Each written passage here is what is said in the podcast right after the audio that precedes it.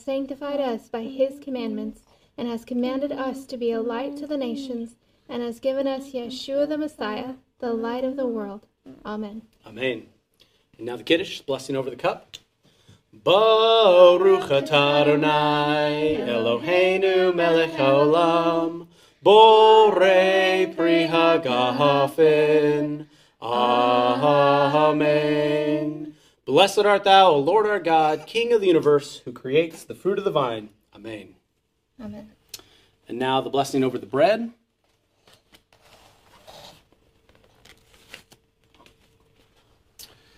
Chamotzi lechem min haaretz. We give thanks to God for bread.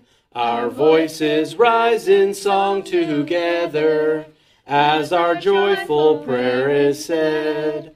Baruch atah Adonai Eloheinu melech haolam hamotzi lechem min haaretz. Amen. Blessed art thou, O Lord our God, King of the universe, who brings forth bread from out of the earth. Amen. Amen. All of that. Now, husbands, if you will bless your wives. Dear Heavenly Father, I thank you, Lord, for the wonderful wife that you've given me. And Father, we thank you and we pour out a blessing upon all the wives on this Sabbath day. I pray that you bless her, strengthen her, and encourage her as she rises in the night to see about the ways of the household. And I pray that you strengthen her as she teaches and educates our children. Father, I pray that you pour out your very best blessing upon her and that you would encourage her in everything that she does. Let her know how worthy of praise and honor that she is. And Father, I confess with all of my heart that I love her and I thank you, Lord, for her. We also bless all of the widows and orphans, those without a father or a husband at this time as well. We thank you in Yeshua's name. Amen. Amen. All right, now let's bless our sons. May the Lord bless you and keep you. May the Lord make his face to shine upon you and be gracious to you. May the Lord lift up his countenance upon you and give you peace. And may you be as Ephraim and Manasseh. Amen. Amen. Amen. Let's bless our daughters. May the Lord bless you and keep you. May the Lord make his face to shine upon you and be gracious to you. May the Lord lift up his countenance upon you and give you peace. And may you be as Ruth and as Esther. Amen. Amen. Amen. Shabbat Shalom. Shabbat Shalom. Shalom. Please join us for the Barhu, the call to worship. Baruch et Adonai hamvorach. Baruch Adonai hamvorach leolam vaed. Bless the Lord, who is to be praised. Blessed be the Lord, who is praised for all eternity. Amen. And now the Michamocha. Michamocha ba'elim Adonai. Michamocha nedar ba'kodesh. Nora tehilot o sefele o sefele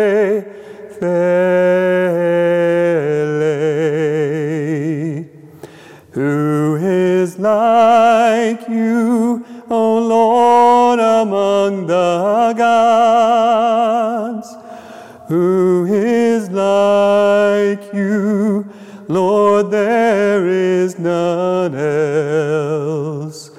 You are awesome in praise, doing wonders, O Lord.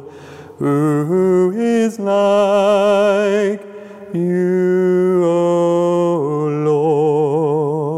Lord? Amen. And now the blessing of Messiah. Baruch atah Adonai Eloheinu melech haolam, asher natan lanu et derech ha-Yeshua b'Mashiach Yeshua. Altogether, blessed are you, O Lord our God, King of the universe, who has given us the way of salvation in Messiah Yeshua. Amen. And now the Vishamru. Vishamru v'nei Yisrael et Hashabbat. La'asot et Hashabbat ladoratam berit olam. B'nei Ovayan b'nei Yisrael oti leolam. Kisheshet yamin asa Adonai et Hashemayim va'et haraletz. Uvayom hashvi'i shvat vayenefash. Altogether, the children of Israel shall keep the Sabbath and observe the Sabbath throughout their generations as an everlasting covenant. It is a sign between me and the children of Israel forever. For in six days the Lord made heaven and earth, and on the seventh day he ceased from work and was refreshed. Amen. And now the Shema. If you would all turn and face east toward Jerusalem for the watchword of our faith, the Shema. Shema Yisrael, Adonai Eloheinu, Adonai Echad, Baruch Shem Kevod Malchuto, Leolam Vaed. Yeshua HaMashiach Hu Adonai. Hear, O Israel, the Lord is our God, the Lord is one. Blessed be his name, whose glorious kingdom is forever and ever. Yeshua the Messiah, he is Lord. Amen. And now the Ve'ahavta. Ve'ahavta et Adonai Elochecha. B'chol levavecha, uv'chol nafshecha, uv'chol meodecha. V'hayu הדברים האלה אשר אנוכי מצווך היום על לבבך.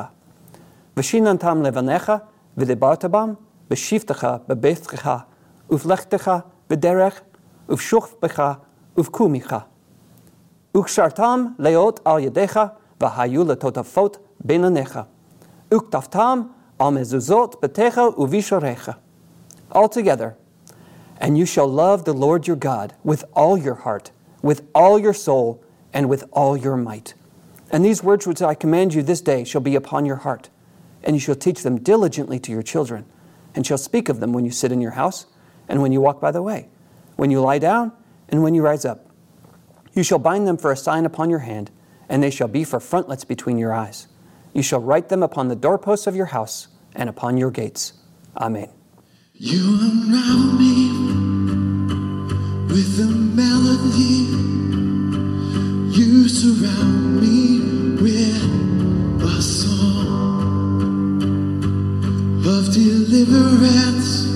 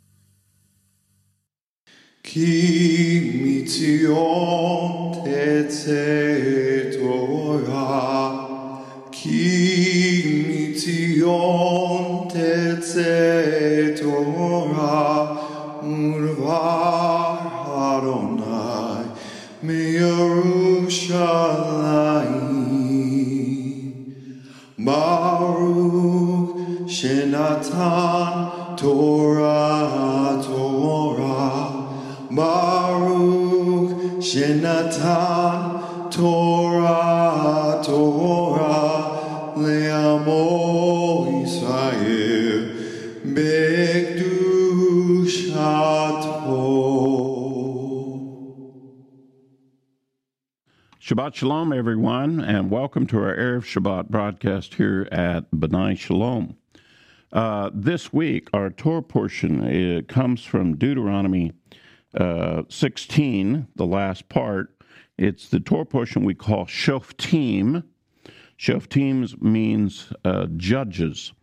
And if you look there in Deuteronomy uh, 16, where it begins, um, it begins at verse 18 where it says, You shall appoint for yourself judges and officers in all your towns with the, the Lord your God is giving you according to your tribes.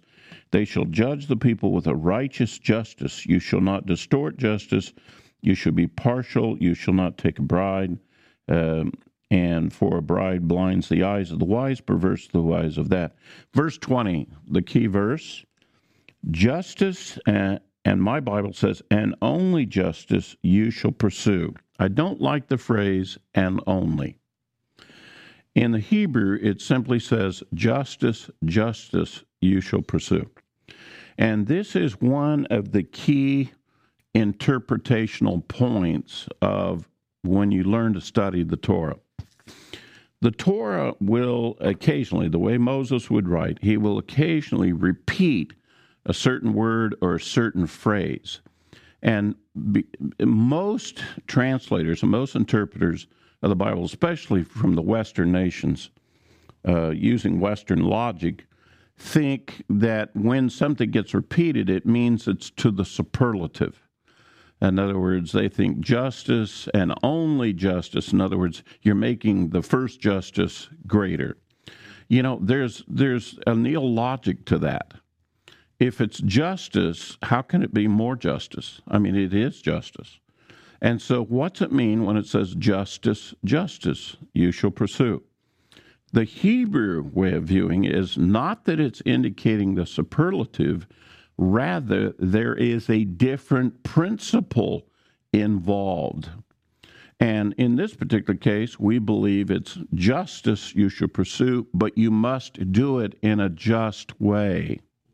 And that's what in the legal system we refer to as due process. If uh, the accused comes in and we're going to seek justice with regard to what that person has done, the state, we have to do it in a just way. Uh, we cannot just assume that he's guilty. We have to prove it. And in the course of proving it, and in the course of meting out the proper punishment, this is what we refer to as the due process. And the primary skill of a lawyer is uh, not in understanding what justice is, but in carrying out due process, representing the client correctly, the judge doing his job correctly, the prosecutor doing his job correct. It's all due process. And so, what the scripture is talking about here is if you're going to pursue justice with judges and officers and so forth, it must be done in a just way. And this is the Torah principle that is the basis of the legal system that we use. But Bible translators set that all aside, trying to understand the subject, and just think it means the superlative. Um, the um, uh, there's several examples in the Torah where this happens and this interpretational uh, technique is used. One of them is in the Akedah, the binding of Isaac, where it says the two of them walked on together. The first time that said, um, Abraham and Isaac are walking, and then that's when Isaac says, Whoa, wait a minute, wait a minute. We don't have the sacrifice. We've got the fire, we got the knife, we got the wood, we don't have the sacrifice. And that's when Abraham makes the statement that God will provide the lamb for himself in that place. And then it says, and the two of them walked on together. In other words, it repeats that phrase. It's not just being redundant, it's not just saying what it said before. There's something new that is being explained. The second time, it's now Isaac is understanding what is going what he is going to be a part of. Isaac is now understanding he's going to be going there and it's he who's going to be the sacrifice. And it goes back to why why would we have that? Well, it goes back to understanding the mentality and the thought which the New Testament expresses uh, greatly with regard to how was the Messiah feeling after he ate the Passover Seder dinner. He's there in the Garden of Gethsemane. He's not been arrested yet. He's praying, and he knows what's getting ready to happen. He knows that he's going to be arrested, he's going to be tried, and he's going to be crucified and and you you know there's this dynamic of his thinking. He knows what's getting ready to happen. Well, the same thing happened to Isaac. He knew that when they got to their destination, that he was the one who was going to be sacrificed. And if you recall, uh, Abraham did bind him, did lay him on the altar uh, before the Lord uh, stopped him from uh, sacrificing Isaac. There's very powerful moments in there. Now, uh, the rest of this Torah portion um, goes through and talks about four particular positions uh, in which that that we have as far as leadership structure within the faith. The first is a judge. And the reality is that in Judaism, the rabbis say they are the shoftim. They are the judges of Israel, and they've been appointed by the people, as the scripture says, and they render judgments concerning conflicts, counsel, and so forth. And today, the closest thing that we have to that is eldership within a congregation, pastorship.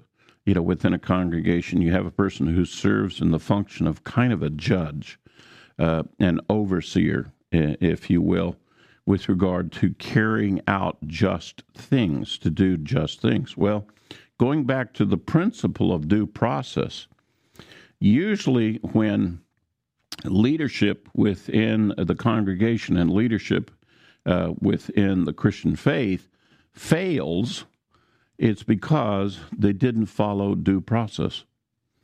The um, uh, person that was in authority accepted a bribe he sought his personal self will, his personal interest.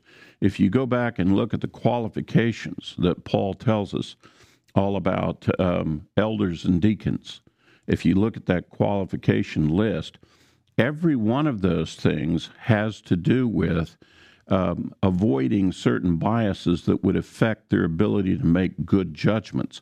It's the exact same criteria for judges that is here in the Torah. You have to be qualified to be a judge uh, for you to be in the position of eldership or deacon or pastor of a congregation. They're appointed by the people. The people, uh, uh you know, give their authority to them for them to be able to do it. That's how their structure is set up. But then there's three other positions of leadership within all of Israel. The second one is to the king and as you all know, um, the Messiah is the King of Israel. The king is appointed by God. The people don't proclaim the king. The people accept the will of God that that is the king. And it's not to be challenged because if you challenge the king, you're actually challenging God uh, directly for it. Uh, the the um, third position is the priest. Now, the priest has to come by way of birth, physical birth. It has to be a son of Aaron, you know, for them to be a Levitical priest. Um, and you don't decide, well, I get up one day, you know, I, I think I'd like to become a priest of Israel. So I'll go join, go to preschool, and we'll do that. No, it doesn't work that way. You have to physically be born uh, of the descendancy of Aaron. The third, or the final one, is a prophet. Now, this is the one that gets kind of interesting. Because, like a king, a prophet is dispatched by God. God tells a prophet to go and to do something. Uh, when a prophet has not been told by God, but somebody has risen up and they want to be in the position of a prophet, then they are regarded as a false prophet. A true prophet is the one that's sent by God. A false prophet is one who came of their own presumption, who who d- decided to rise up amongst the people on their own. And uh, interestingly enough, Paul teaches us very emphatically in 1 Corinthians 14, I believe, that prophets are subject to prophets. Um, the people think, well, they can decide who's going to be a prophet and who's not. No, no, no. It's the prophets who decide who is a prophet. And prophets can take another prophet to task and hold him accountable uh, for it. Uh, and, you know, the prophecy says that in the last days, in the days that we're living, that there's going to be many, many false prophets. And I believe that what the mm, what the Messiah was referring to is there's going to be a lot of people weighing in on the the hot subjects of the end of the age, all the different signs that are going on, and people are going to jump up and want to share with other people their point of view, their perception, uh, and then try to offer uh, their insight into what's going on. They they want to speak basically to the future things that they see and they're anticipating. However, uh, when you get into that subject of prophecy and dealing with prophecy, let me just do a little sidebar thing here. Let me just tell you right off the bat you really don't want to be a prophet. You really don't. If you look at the history of prophets that God has sent, they usually get killed. They're usually hated by the people. And by the way, they don't come and and give nice, happy, sweet, oh, loving messages. They usually come with bad news. Stuff like if you don't get that turned around, you know, you're going to be judged by God. You know, that kind of stuff. And nobody wants to hear that stuff. And that's the reason why a true prophet, when he shows up and he starts speaking to God's people, God's people have a tendency to reject, don't want to hear that, don't want to be a part of it, doom and gloom, all that other business. However, if you disregard what a prophet is saying, who's been dispatched by God, you do so at your own peril. If you don't take the warning into account, then you'll suffer the consequences and you have no excuse for when you suffer the consequences for it. You can't go back to God and say, hey, you weren't very fair with me. You didn't warn me. You didn't tell me. Yeah, he did. He sent a prophet, but you didn't want to listen to it, so you rejected it, and so forth. The classic uh, watchman example that's given by the prophet of Ezekiel uh, the watchman is obligated to sound the warning when he sees something to the people. If the people reject the word of the watchman, the prophet of something coming, then the blood is on them if harm comes. And the reverse of that is if the prophet, the watchman, fails to do his job and others are harmed, then the blood is on him for it. And prophets don't decide, okay, I'm going to become a prophet. They usually are compelled by God. They get called uh, by God. They get anointed to do the task uh, for it. So they have the authority of the anointing of God. That it's not a positional authority. They actually have authority by the anointing of God to do what they do. And the the prophet can't make you do anything. All you can do is come and say that which the Lord has said. The one of the better descriptions of this office of being a prophet would be what I would refer to as a forth teller. Forth teller. Um, in fact, when you teach the the Torah and you teach the commandments and you call people to obey the commandments of the Lord and you're forth telling what the Lord has said, you're actually doing the work of a prophet you're actually doing and and you're uh, affecting the community from that leadership uh, standpoint uh, from it. So our Torah, that's what our Torah portion is covering in Shoftim. But what is being addressed for us in the Haftorah that goes with this portion? Well, I'm going to take you to Isaiah chapter 51. This is the fourth of seven Haftorah portions which we call the Haftorahs of Consolation. As I've shared with you in the previous weeks, uh, there is this incredible ancient sermon that is taught during this time of the year when we teach the Haftorahs that tells the story about Israel being in this dilemma about Israel is not comforted. Israel is they think they've been rejected of God. They're actually scattered in the nations. That, by the way, that's us right now. That the trauma upon Israel, Israel is not safe and secure. And the question is, what in the world is going to happen? Where is God? What's He going to do? And it is an expression of these seven particular teachings of confronting that, explaining how Israel feels they've been forsaken, about how um, they feel that, they're they're in the midst of trauma, and in fact they're called afflicted and storm tossed. But then, and this portion in particular comes through with this, God steps up to him and then says to Israel, "I am going to be the one who comforts you." You know, the mess, original message was comfort, oh comfort my people Israel. They explain what the problem is. Now God says, I will comfort uh, the people. Look with me to Isaiah 51 and verse 12.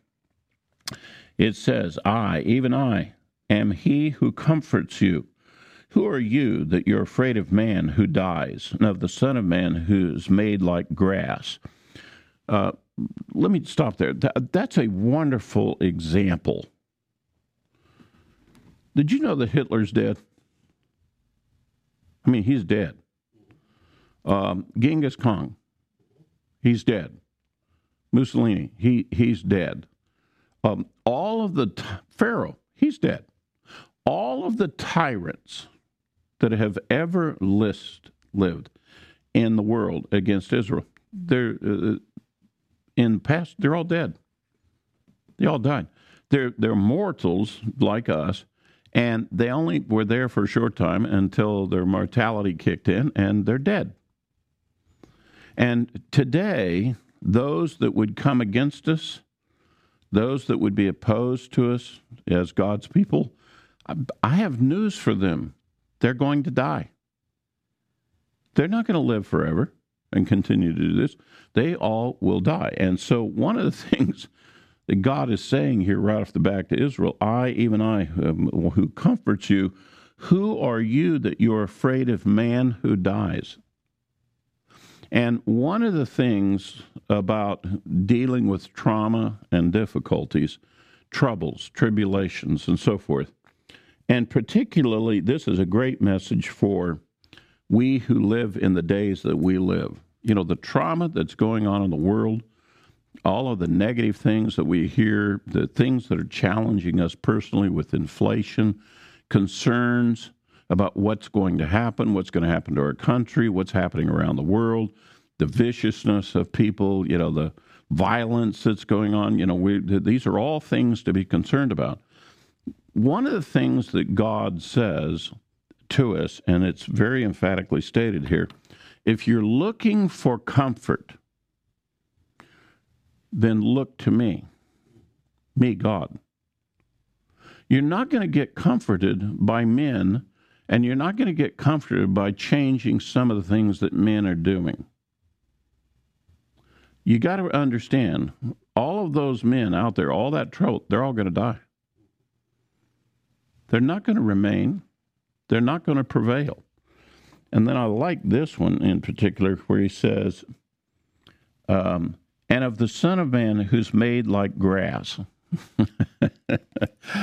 At my home, I'll share a little thing here. At my home, I have this beautiful Bermuda grass. I live on a corner lot and it wraps around the house. And I really love my yard. And I pay for a gardener who comes and mows it on a regular basis and so forth. And um, I got an automatic sprinkler system. You know, it sprinkles it so it grows good. I pay for the fertilizer. They come in, they fertilize the grass. My grass looks just as nice as anybody else's grass in my neighborhood until last week. And last week we had um, some serious, well, this summer, we've been having a serious heat wave, triple digit weather and so forth. You know what? The grass just flat stopped growing. It's not growing. The mower showed up and they said, There's nothing to mow. You know, my gardener showed up and I said, There's nothing to there's nothing to trim, nothing's growing. And the reason is because despite my best efforts to water it, fertilize it, take care of it, and so forth, it, it, it's not growing anymore. Why? Because grass is somewhat fragile, uh, fragile and and, and subject to the environment. So are men. Mankind, whether you realize it or not, we are subject to this earth that we're on, and this is a fragile balance here for us. Just listen to us when it, when it's really cold in the winter. What do we do? We complain about how cold it is. When it's really hot in the summer, what do we talk about? We talk, complain about how hot it is. We are so subject to all those things. It affects us, you know, for it. And God is basically saying, mankind, as compared to the Lord, you guys are like grass. The whole, the whole lot of you. Well, there's a lot of grass. Yeah, but you know about grass. Grass sometimes doesn't do well. And by the way, as we approach winter, my grass, that beautiful yard I've got, the sprinkler system is going to get turned off. The fertilizer is going to stop. The mower will not be coming because the grass will be dead. The only thing that will be left is the roots down on the ground. And we pray that they survive and do okay during the winter so it can come back next year. But the grass will be gone. Um, there is a great verse in Isaiah 40 uh, where it says, the, the glory of a man is like the flower uh, or the blossom of a plant. And the rest of men are like grass of the field. Uh, the flower goes away and the grass dies, withers. And that's what mankind is like as compared to God. But the Word of God and what God says and does remains. And so when he's saying here, it is I who's going to comfort you, regardless of what you see going on with men around you, God will continue to comfort. Let me go a little bit further with this. Verse 13. That you have forgotten the Lord your Maker who stretched out the heavens and laid the foundations of the earth. That you fear continually all day long because of the fury of the oppressor, as he makes ready to destroy. And where is the fury of the oppressor? The exile will soon be set free and will not die in the dungeon, nor will his bread be lacking. For I am the Lord your God, who stirs up the sea and the waves roar. The Lord of hosts is his name. And I have put my words in your mouth, and have covered you with the shadow of my hand, to establish the heavens, to, to, to found the earth, and to say to Zion, You are my people. You know, you ought to mark these words. And at the start of the Great Tribulation, you need to read these words. This is the Lord addressing our greatest fears. This is the Lord dealing with us when we feel that we're being overwhelmed by fear and concern and we see things happening and we're not sure what's happening and we think that someone is an enemy and is oppressing us or pursuing us. By the way, in the Great Tribulation, it will be all of those things. We will be oppressed. There will be people threatening us. Things will not be going well. Life as we understand it now will be gone. What are we going to do? How can we survive it? How will we make it? How, in particular, how do I deal with all these negative feelings? Well, God says, I want you to go back and I want you to listen to me. Um, look up in the sky. Who put that up there? Who put the heavens up there? Who uh, who made the earth? Who made you? Uh, those trees, those plants, those those things, the, the mountains. Uh, who made all that? Well, God did. So the only question is, does God know you? Because if God knows you, He's going to take care of you just as well as He takes care of all these other things that are out here, including all the birds of the air.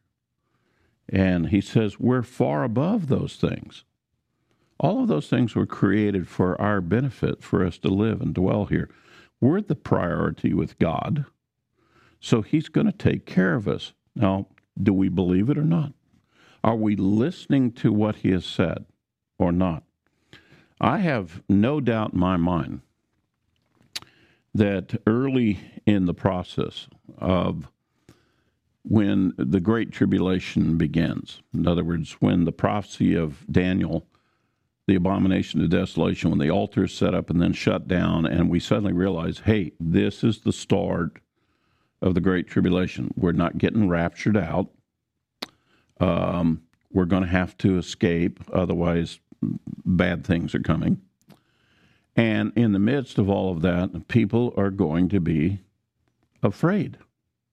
People who, quote, believe in God. People who are part of our fellowship, of our brethren people who've been listening to some of my teaching, they're going to be afraid. Well, it's okay to be afraid, but it's not okay to sin. And you would sin is if you don't trust the Lord. The reason why we have the fear is to get us to drive us back to the Lord. I mean, if there was nothing to be afraid of, why would you need to trust the Lord? But because of these circumstances that we'll be facing, we're called upon to trust. That's what these Haftorahs of consolation are about. We're at the middle point. Let me let me tell you. I'm going to give you a foretaste of the next three weeks in the Haftorahs. Let me tell you what it, it says. It's going to say Isaiah 54. It's going to say that you should sing, and that you should dance and fear not. That's what next week's portion is going to say. The one after that is says, Arise and shine. For the glory of the Lord is upon you. The world will be in darkness, but you'll have light. And the final one says, I will rejoice as a bride because the Lord's, the, the bridegroom is coming and we're adorning ourselves as a bride. We're, we're, we're getting ready to go to the kingdom. So from this point forward, it goes forward with very positive messages, but it's all based on the belief when God says, I will comfort you, then you believe it. If you don't believe that God will comfort you, you're not going to continue down this path. You'll continue to be afraid. You'll continue to, um, and and because if you're staring at all of the things that are bad, guess what? Bad things happen to you. You won't see the escape. You won't see the good things the Lord has. This message these Haftorahs of consolation. This sermon has been preached for year after year after year, and it's being preached again this year to Israel. I mean, it's like this training program as we're completing the Torah that gets us ready for the fall holidays, for Yom Teruah, for uh, Yom, Yom Kippur, the Day of the Lord, and for Tabernacles and it's preparing us for the end of the age. And it's dealing with one is the things that's going to be the most compelling thing to the believers as we come to the end of the age, and that is the fear. The fear. If you remember in the ancient story of the children of Israel leaving Egypt, leaving Egypt was, was great. It was a little bit fearful, but it was good. And then when they get ready to go in the land, guess what they did?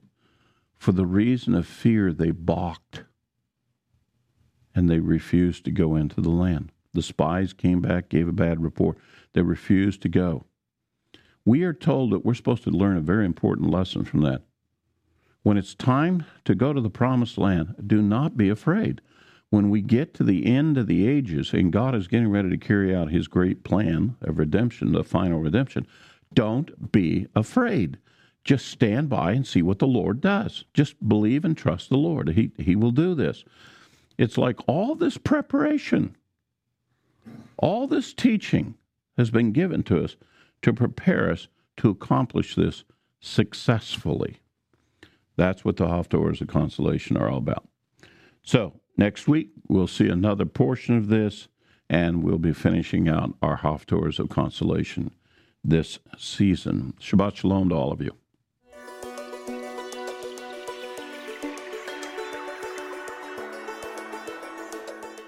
Shalom. If you would please now turn in your Bibles to the book of Matthew to chapter 7. Hold your finger at verse 1 where our Brit Hadashah portion will begin for this week. And as always, as you turn to the scripture, let us turn this time over to the Lord. Heavenly Father, we thank you, Lord, for this time. Once again, that we can dig into your word and your instruction. Father, I pray that we are blessed, strengthened, and encouraged by your word this week. And Father, I pray that you would just pour out your spirit, continue to lead us and guide us with that spirit, Lord. Give us your thoughts, your mind, your emotion, and strengthen us and refresh us on this Sabbath day. We thank you for all of these blessings. It's in your Son, Yeshua, that we pray. Amen. Our Torah portion this week is entitled Shoftim, which means judges, and it is when the commandment is given to Moses, uh, and it's being recounted for us in the book of Deuteronomy to instruct the children of Israel to appoint judges amongst themselves to judge accordingly with and amongst the people. Um, we're going to start here in Matthew chapter 7, which we talked about last week in the portion of Re'eh, where it's all about what we see and what we observe. And we're here in Matthew chapter 7 talking specifically about um, what we would see with our eyes, like that we would see uh, a speck in our brother's eye, yet ignoring the plank that is in our eye. I want to read this passage again, and then we will tie that directly into the introduction to our Torah portion and our instruction for this week. Matthew chapter 7 verse 1 says this, Judge not that you be, uh, uh, that you be not judged, for with that what judgment you judge, you will be judged, and with the measure you use, it, uh, it will be measured back to you. And why do you look at the speck in your brother's eye, but do not consider the plank in your own eye? And how can you say to your brother, Let me remove the speck first from your eye, and look, a plank is in your own eye? Hypocrite! First remove the plank from your own eye, and then you will see clearly to remove the speck from your brother's eye. This all has to do with, again, what we might see and observe in our brother as far as whether there is a behavior or an issue that is among them, and that we would then judge amongst ourselves. And one of the things we want to make sure that we always uh, are, are mindful of is that we judge with equal weights and measures, that we judge accordingly, and what is righteous according to the law, according to the Lord, and perhaps maybe not what we necessarily see with our own eyes. We talked about this, of course, back in Re'eh, talking about what we see, but in our passage for this uh, week, we are talking specifically about establishing judges, officers that would be in the gates among the children of Israel that would give righteous judgment. In the scripture, justice, justice you shall pursue is what it says. And it's not just that we need to pursue justice in one way, but we also need to do it in a just or a righteous way. The Hebrew word zedek can be translated as righteousness or justice. It's sometimes interchangeably used. And what it really means is we need righteous judgment. Not only do we need judgment to punish the guilty, but we need judgment that protects the innocent. If all we wanted to do was arrest and punish the guilty, very easy fix. All we got to do is punish and arrest everyone, and I guarantee you the guilty will be punished. However, that would not be just, that would not be righteous, because of course the innocent also would be paying the price for the judgment. There is a second justice that must be fulfilled, and that is justice for the innocent and to protect them. That's all what the entire uh, this entire uh, passage in the first part of our Torah portion here in uh, Deuteronomy chapter 16 is all about. And one of the things that we need to learn to do is we need to make sure that we are judging amongst ourselves. See, we can look at the Lord and say, He's the righteous judge. And in fact, if anybody is ever trying to uh, say anything against you and say, Well, you're not following this commandment correctly, or you're not walking according to Scripture, you can easily say, and some brethren that you may have met along the way, I know I've met a few, that will say, The Lord is my judge. And you are not to judge over me or rule over me. And they just want to be submitted to the Lord in His judgment. The thing is, is the commandment here that is given through Moses to the children of Israel is to judge amongst yourselves, to establish uh, lines, officers uh, of authority that would help to correct the behavior of people among you. There are judges that are supposed to be in the cities, at the gates, that are there to make a righteous judgment to, to, to give favor to one party or another when there is an issue amongst that that needs to be corrected, needs to be fixed. And these people have to carry themselves accordingly. They have to be uh, righteous in their understanding of the law.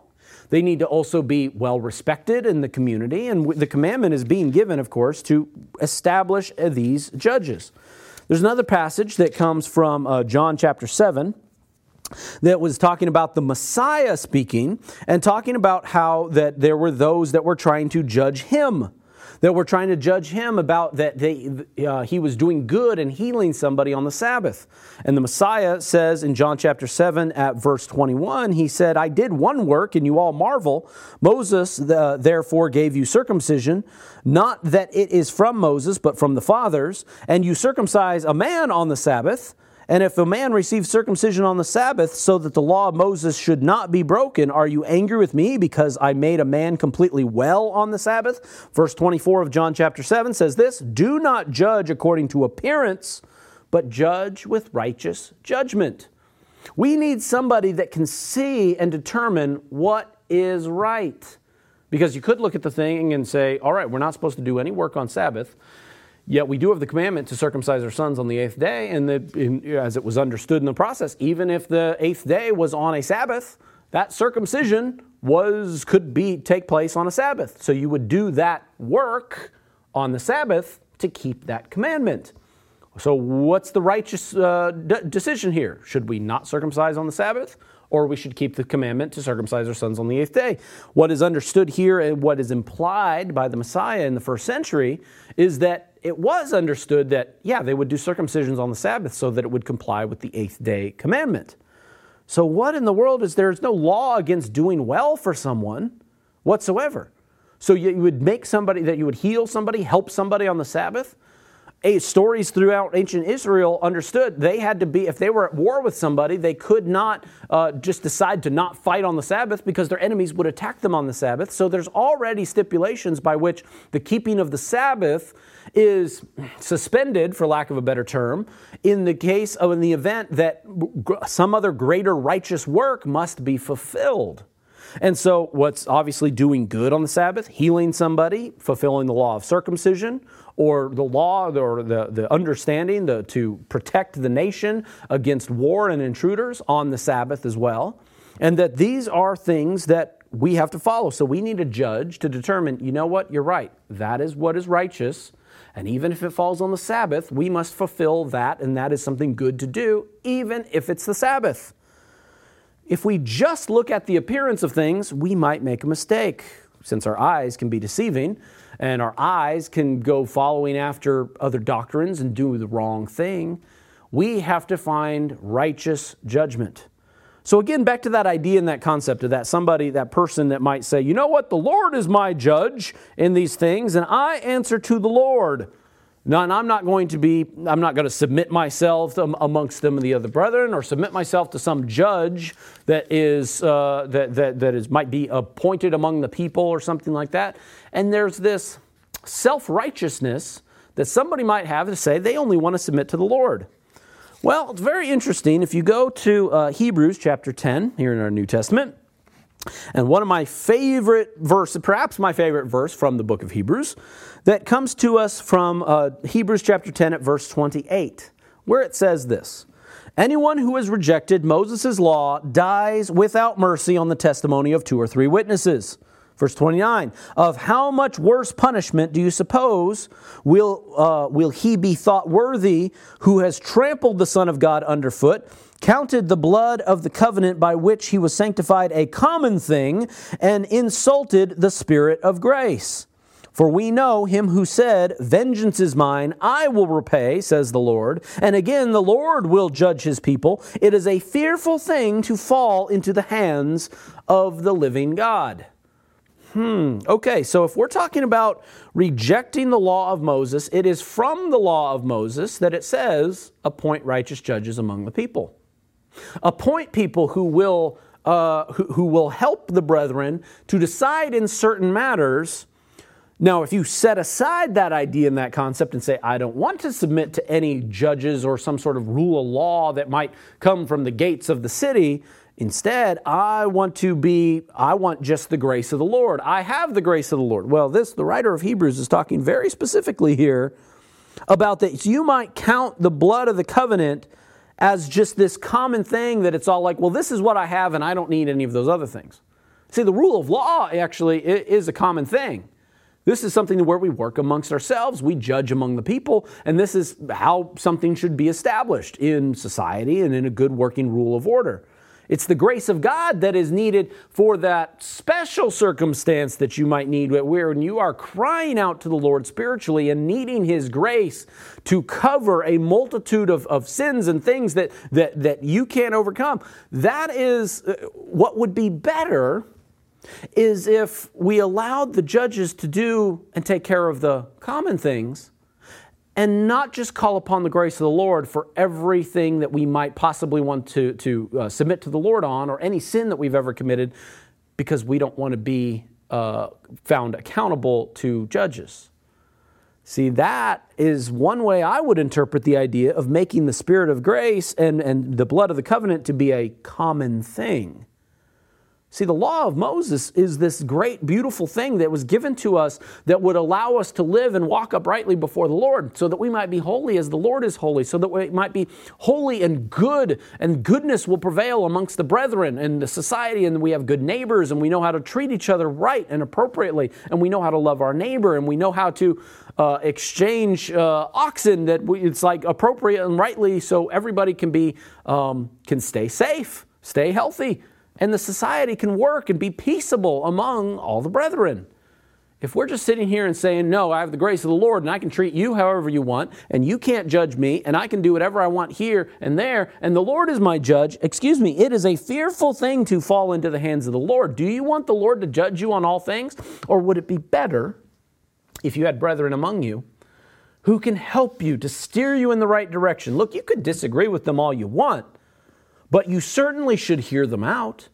You should, certainly should have a soft heart to listen to the judges who might be among you, the fellow elders, the brethren, other professed believers who follow Torah and commandments, to actually submit to them and listen to their words, their counsel, so that there might be a correction made in your heart and in your mind and in your walk and in your beliefs and works before you come to judgment from the living God because God will judge his people.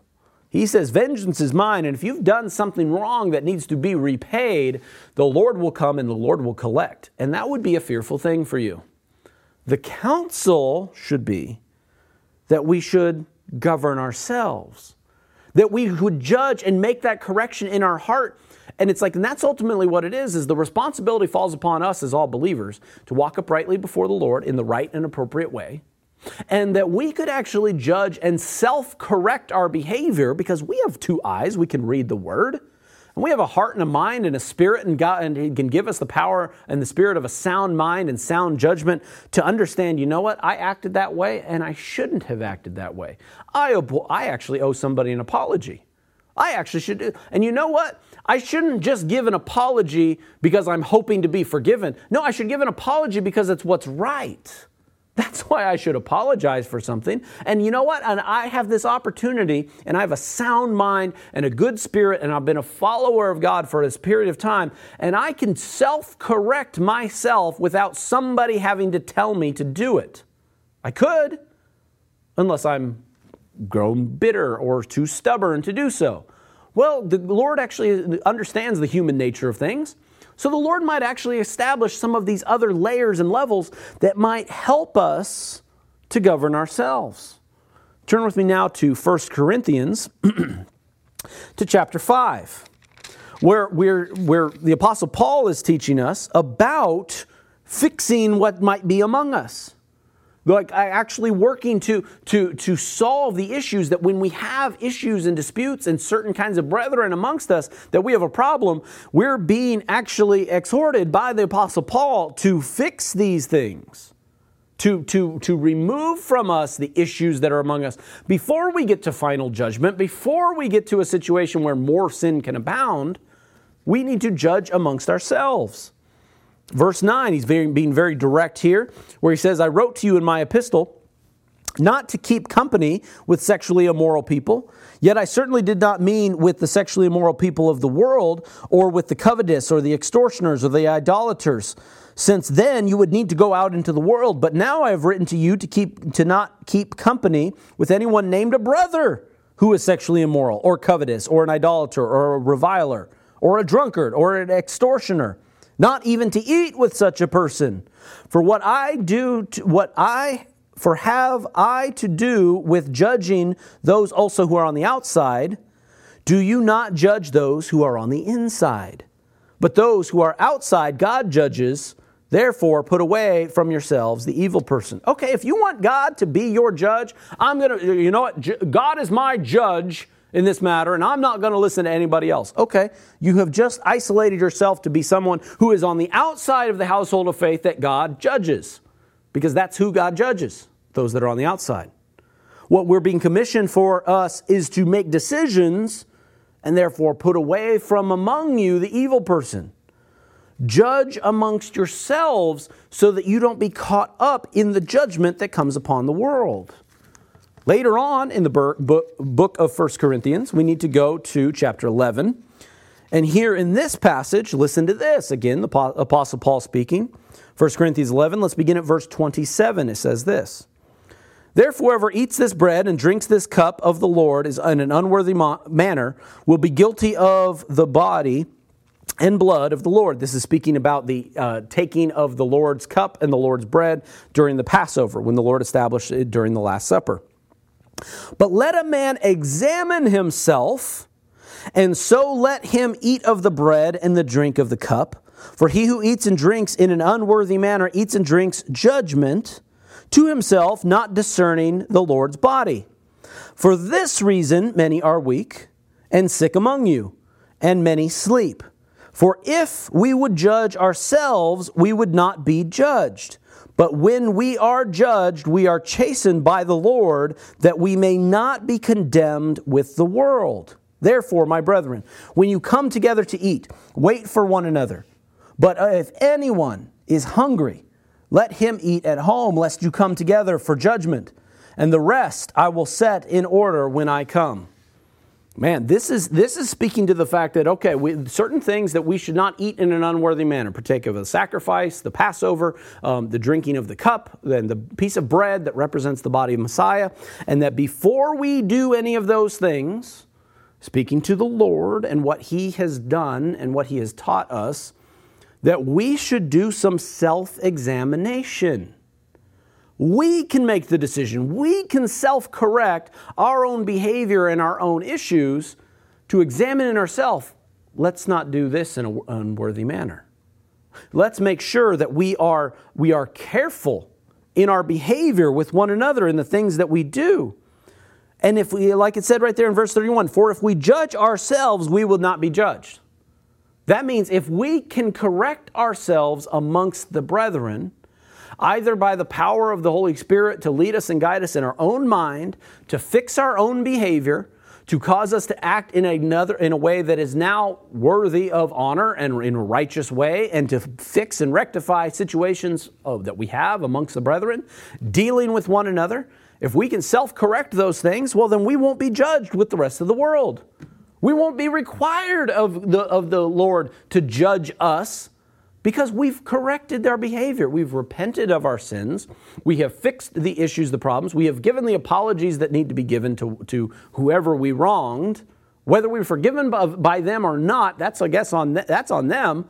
But then we must go through the process of self governing ourselves and correcting ourselves so that the judgment does not befall us, so that we don't get caught up in the same judgment that will befall the world if we can correct our own behavior. And then, therefore, right at the, there at the very end, when you come together to, to eat for, for one another, if anyone is hungry, let him eat at home. Like that, we, they, I, I think the warning that's going on here is that if you join together and it's like we're going to still join together with the brethren and we're going to enjoy and be this way, but if you're going to ignore the person who's in need at that time and you're just going then it's like, then it would be better that you, you're going to be judged for that. You're going to be judged for not for, for eating at the feast of the Lord, but not correcting your behavior. And it says it'd be better if you were at home, not amongst the brethren, if you're going to ignore the need that is among you, those that might be hungry, those that are in need. These are the things that we have to learn to do to judge amongst ourselves. That's what the commandments of, of Moses is to, is to give to us.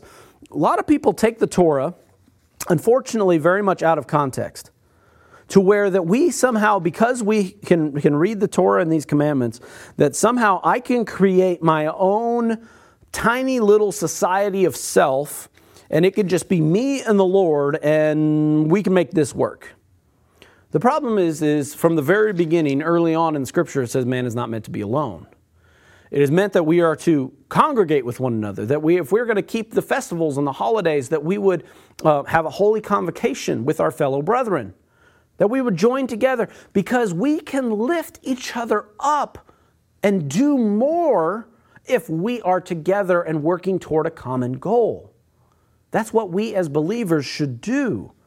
And that's when, but you know what? There's a lot of us sometimes not all of us do the right thing. Some of us act inappropriately at times, and we sin. So, you know what? We do need to appoint these, these judges and those that might watch over us and, and help to correct us because sometimes at that part where I was saying that we can correct ourselves by the power of the Holy Spirit, the Holy Spirit can do anything, yes, but you know what? More often than not, that's not how correction comes. Do children correct, self-correct themselves in their own behavior if they're running around and uh, they're we're told to go to bed and they're not going to bed and then they're playing and they're playing with their siblings and their kids? Um, I got three kids at home, so I might be speaking from experience here, where they're supposed to be going to bed and they're instead still up. They're talking, they're they're playing games, they're wrestling in the hallway. Uh, when they're supposed to be going to bed or getting ready for bed, whatever the uh, instruction came from uh, parents at the time. How often do those children self correct themselves that suddenly they're like, oh, you know what? We shouldn't be doing this, guys. We were told that we need to go to bed, so we're going to go to bed. No, that doesn't happen. Children don't learn that very quickly and they don't self correct in, in, in that way. And sometimes the parents have to remind them again. Maybe sometimes there's one of the siblings that says, guys, keep it down or you know or or you know, it's like mom told us to go to bed. We need to go to bed. I don't want to get in trouble and you guys shouldn't get in trouble. And so somebody helps to correct the situation before mom and dad even have to correct them. That's wonderful when that happens. You know, proud mommy daddy moment when you see a child that remembers what you commanded them to do and then actually follows and obeys and encourages others to follow and obey.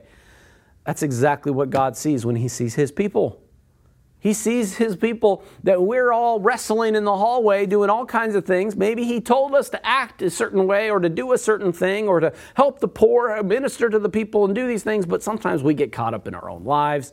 We're having our own fun, and, and, and, and more often than not, we can't self correct ourselves. Now, hopefully, a booming voice doesn't have to thunder down from the heavens of our Heavenly Father and say, I told you to keep these commandments. And then suddenly then we're, we're scared, we're frightened, we hear the word of the Lord again. And that's the kind of judgment and correction that mm, I don't know if we'd really want to hear that. It'd be great to hear the voice of the Lord, but not when the Lord is angry. And most kids, they don't they want to avoid hearing the parents have to say that again too. Or at least they don't know it, but they, they want to avoid it. If those among us can self correct or encourage others to self correct and say, guys, the Bible said this. The commandments of the law told us that we need to act this way and not be among the sinners and the extortioners and act like all the other people of the world do. We need to correct that behavior. We need to do that. Before judgment comes at the final end of the age, we need to get our hearts right.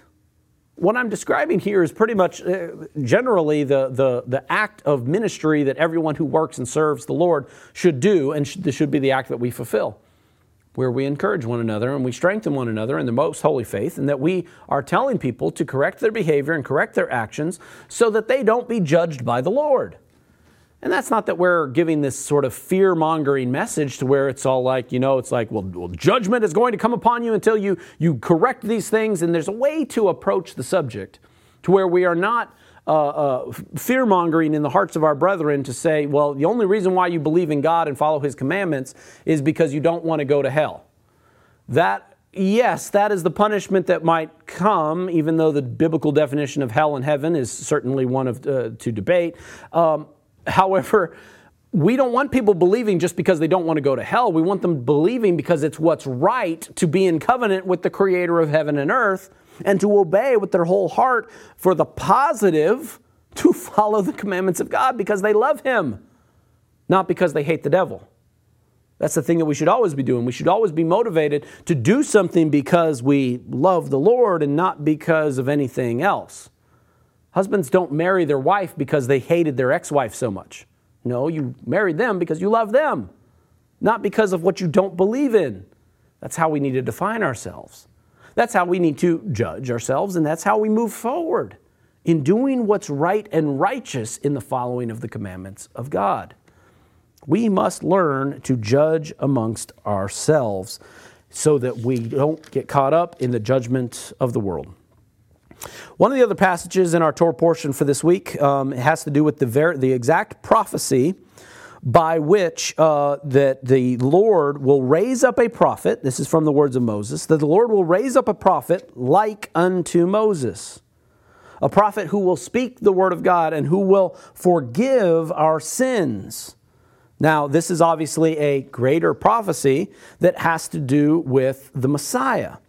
So, if you turn with me now to Acts chapter 3, this is where uh, we are preaching here in the uh, portico of Solomon that by the uh, disciples here, and they are speaking exactly to this and preaching about the Messiah. I want to read this passage here so that we might be encouraged and strengthened at the Messiah himself, who is the, um, the pinnacle of our faith.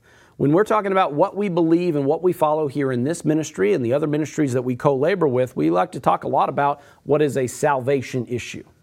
Ultimately that when we we can debate about uh, and judge amongst ourselves what's the commandment here? How do we do this? How do we do it right?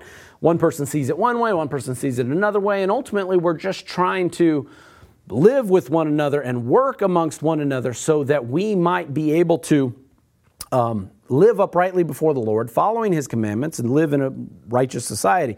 Uh, we can debate these things all, all we want.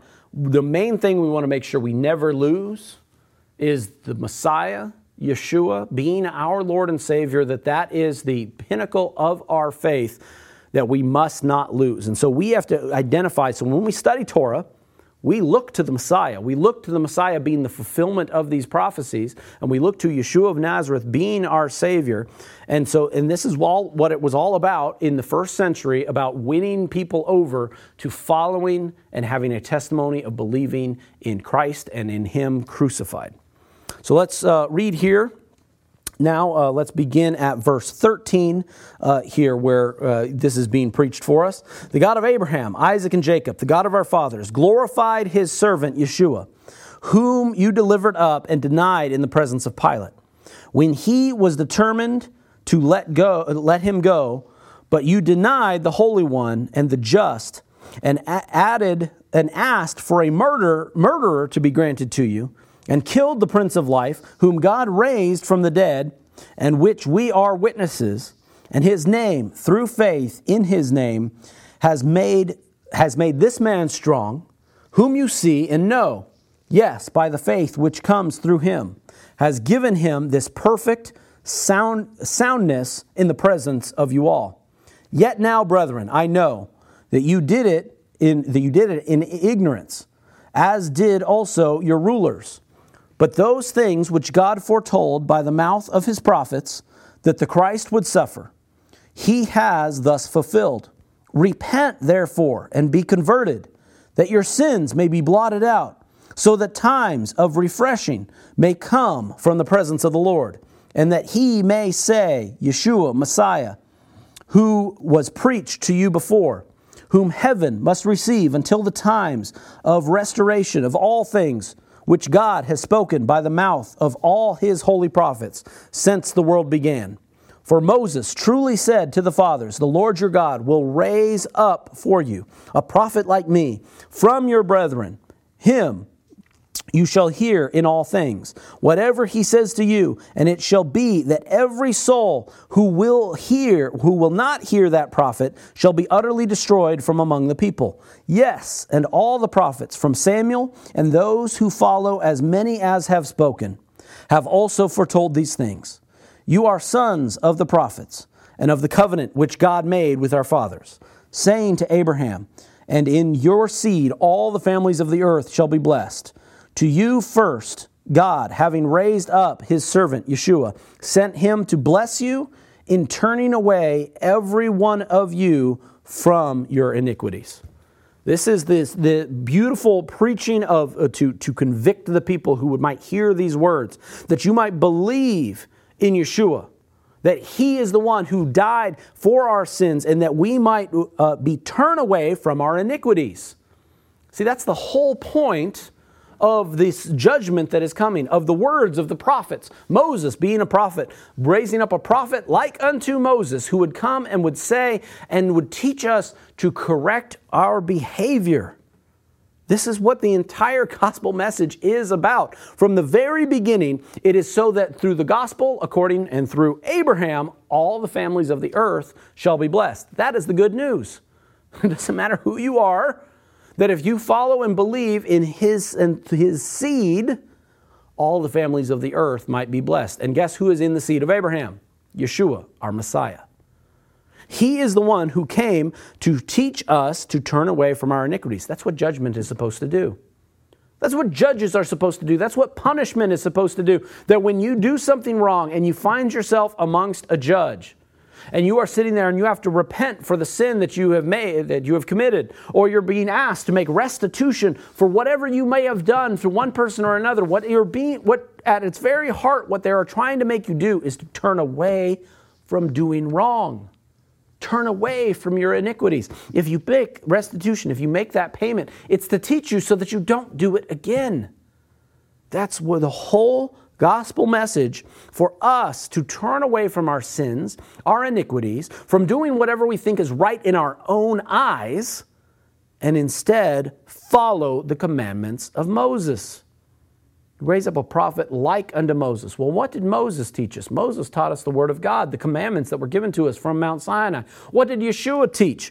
He taught the commandments that came through Moses.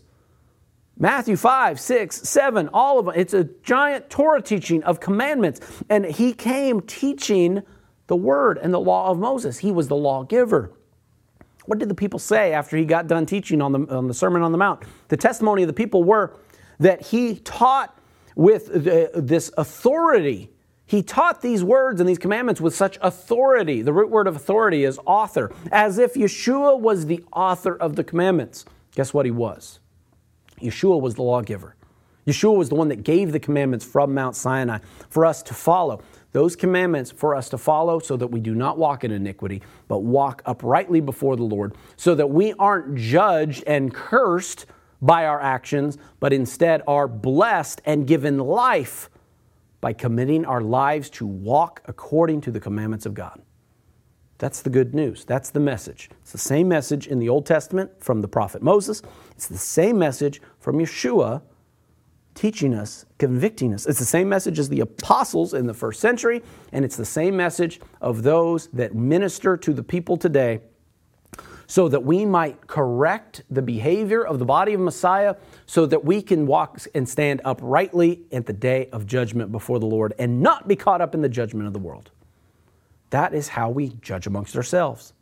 That is how we are strengthened and how we are encouraged to follow the word of the Lord. It is not a sin to submit yourself to some other authority or, or, or to a judge. In fact, what it immediately shows and teaches anyone around you is that you are humble and willing to submit. You're willing to submit to accountability. And that when something is established and that, you know, whatever comes, whatever the judgment is, I submit to that because it's in line with the Torah and the commandments and how it's, it's, it's meant to be. if you stand up and say, I don't want to f- submit myself to that authority, I don't want to fall and, and, and, be judged by this judge or this other person. And then you start using logical fallacies to say, well, who is this person here? And you do an ad hominem attack on that judge and tell them what's wrong with them. And you're just sitting there and it's like, clearly you have become the, the, the lawgiver and not the doer of the law, not the follower of the law. You're basically making the law and saying, well, that's not a judge, even though they were appointed according to the Torah. Well, let us be the ones that humbly submit to the authority and to one another. Submit to one another, submit to your fellow brethren, and let them speak life into you and encourage you to correct your behavior when you're in need of it. And let us judge amongst ourselves. Let us correct our behavior so that we are ones who stand humbly before the Lord to follow His word and His instruction and his commandments, and to not be the makers of the law, but the followers and doers of the law. That is what the Lord wants us to do, and that is the message for the Torah portion this week. Amen? Let us pray. Heavenly Father, we thank you, Lord, for this time and this instruction. We thank you for uh, your commandments. Father, I pray that you would strengthen us in our hearts and our minds, that you would cause humility to abound in us, Lord, to submit to one another in the following of your word and your commandments, Lord. I pray that you would raise up among us and in every congregation righteous men, Lord who are humble and who are peaceable and who are peacemakers, Lord, that will judge righteously and accordingly in any matter or circumstance that, that we might find ourselves in. Father, I pray that you would. Um, Father, cause those men to rise up, cause uh, humble hearts to submit, and Father, cause us within the body to correct our behavior amongst ourselves. Father, we know that judgment is coming upon the world, and Father, we know that there will be a great number of people that turn to you at the time and the day of judgment, Lord, out of fear and awe of you. Father, I pray that we would hold ourselves to a higher standard, to a righteous order by which that we will follow you and your commandments without needing to be chastened by you, without needing to be judged or reprimanded, Lord, by, by your time of judgment, but that we would cause our hearts to stir and to know when we've done wrong and correct that behavior. Make restitution, Lord, to one another. And so that we can be that people, Lord, that stand and are, can be the ones out of our abundance encourage others to do what is right. May we be followers and doers of your law, Lord, in your commandments, and may we encourage all other brethren to follow those same commandments so that they too may not be caught up at the time of judgment. We love you, bless you, and thank you on this Sabbath day. We thank you for all of these blessings. It's in your Son Yeshua that we pray. Amen. Shabbat Shalom.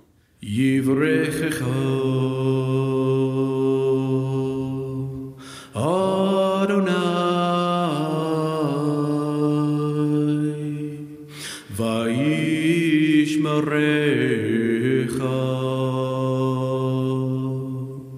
Yair, Adonai, Panav Ilacha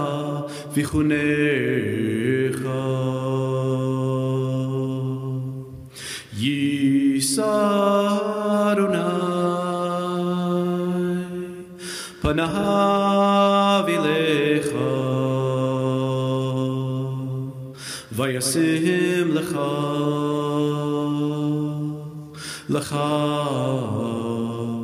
Shalom. B'Shem Yeshua HaMashiach, Sarcha Shalom, Shalom. May the Lord bless you and keep you. The Lord make his face to shine upon you and be gracious to you. May the Lord lift up his countenance upon you and give you peace. In the name of Yeshua the Messiah, the Prince of Peace. Shalom.